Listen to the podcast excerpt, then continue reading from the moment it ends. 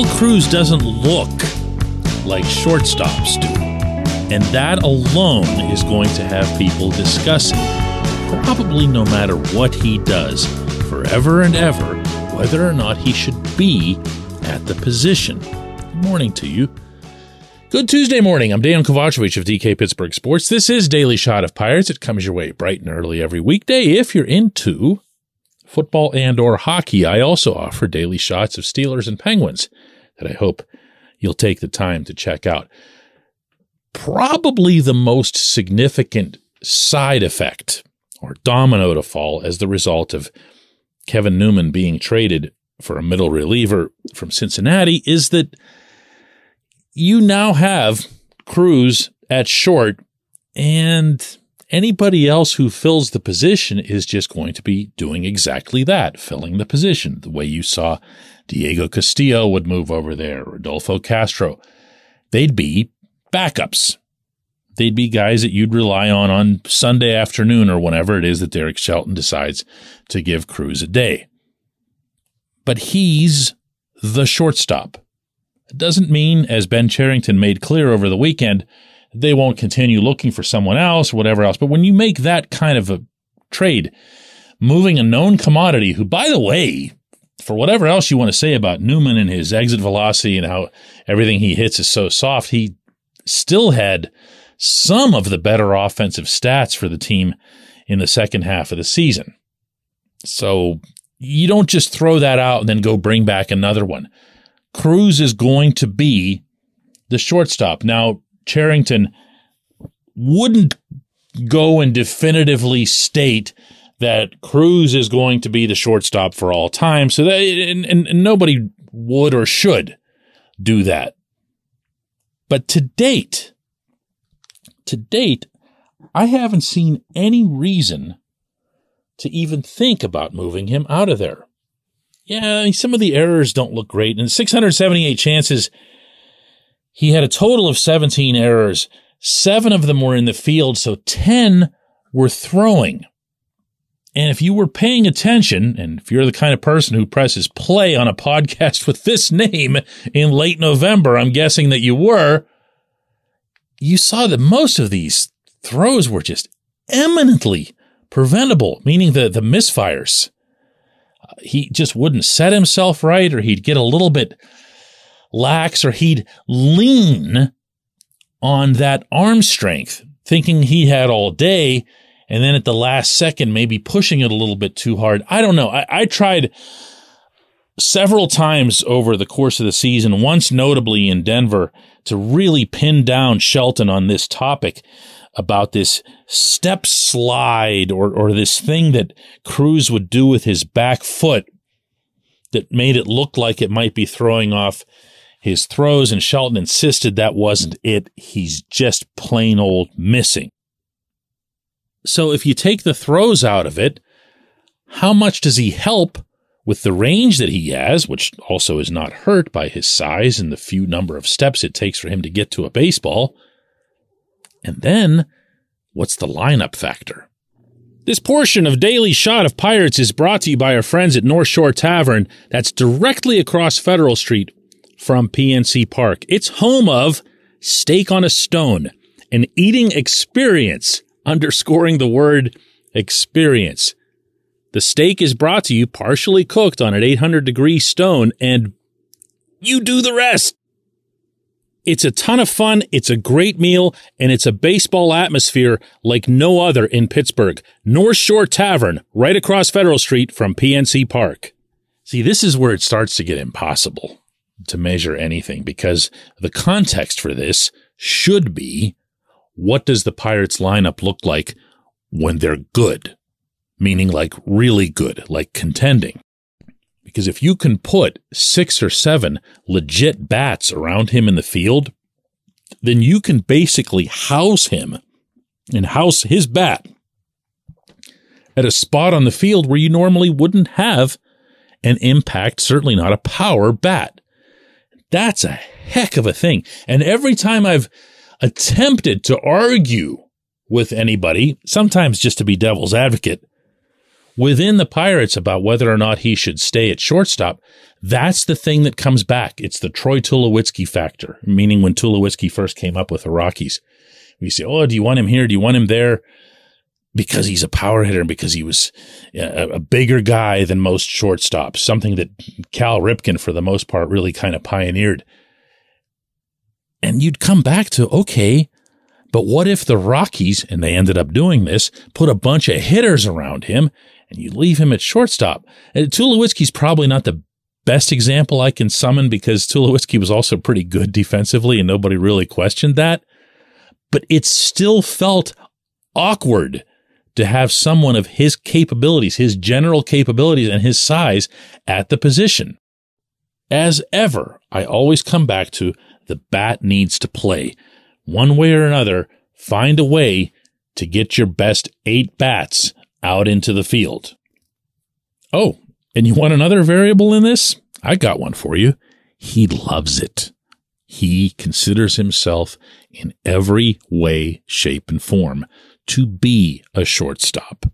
And when the Pirates tried to mess with that, you might recall some of this, whether it was in Altoona or then on into Indianapolis, he barked back. He didn't like it. And you can say, well, it's just a rookie. He just needs to shut up and do whatever it is that they tell him to do. But when you're a rookie, or even if you're not a rookie, even if you haven't even made it to the majors yet, if you know, and he's known this for a long time, that you can do stuff that other humans can't do, especially at the plate, you've got yourself a little bit of leverage. If he wants to be the Pirates, I don't I'm going to make this sound too dramatic, but franchise shortstop or whatever, he can hit his way into that as long as he stays competent from the defensive standpoint. I'd like to think that he can, if only because of that throwing errors number that I gave you. Now, if you factor out those innings and you put them into what would constitute a 162 game season, it's not going to look great. I mean, you're talking about now getting up into 40 errors out of the shortstop position. That's asking a lot. But if all he does, if all he does is improve on the single most routine thing that he has to do out there, and that's to throw the ball in a straight line to first base, I'd like to think that can be achieved. You know, that's not the most ambitious goal. That's not something that should be anybody's stop sign in this process. When we come back, J1Q.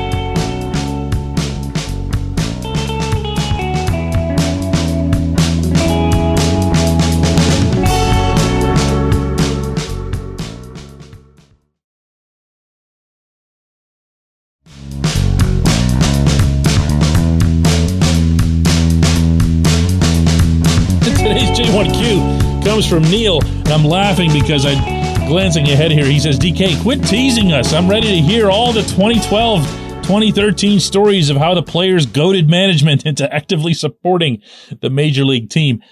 Neil, that's more time than I've got uh, to share in a, in a single J1Q segment. So between that and not wanting to betray, uh, you know, too many trusts here, I'm going to keep this pretty, pretty basic. Okay.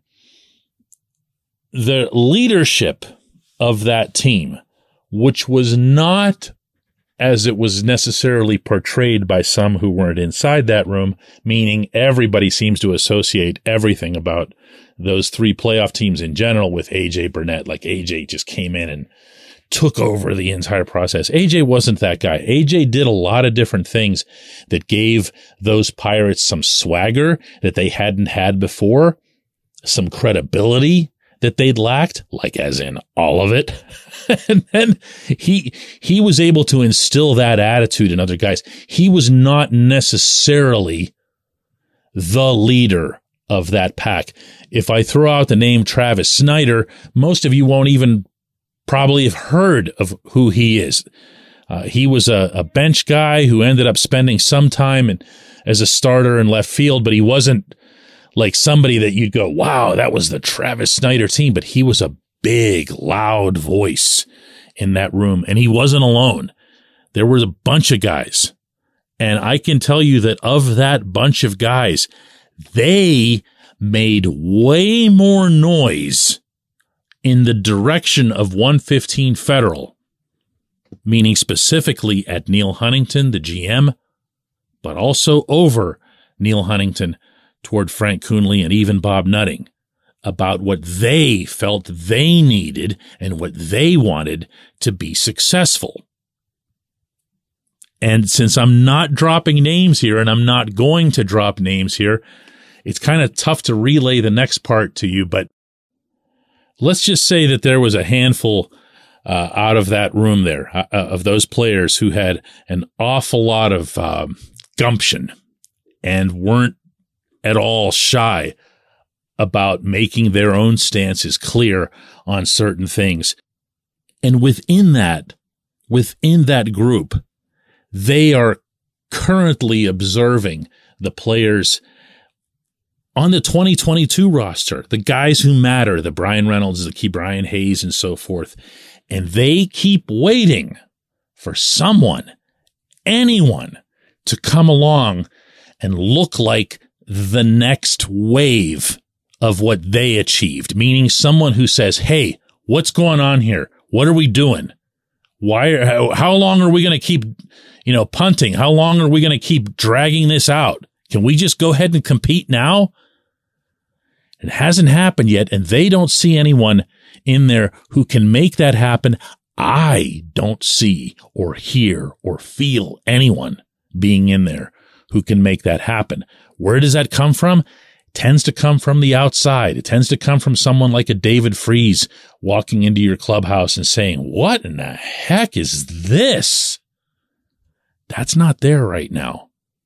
And that's why I keep bringing up again and again and again and again how important it is for somebody, anybody over there to start looking and sounding as if they're competitive it's not just the owner, it's not just the front office, it's not just the manager and the coaches, it's also the players. I appreciate the question.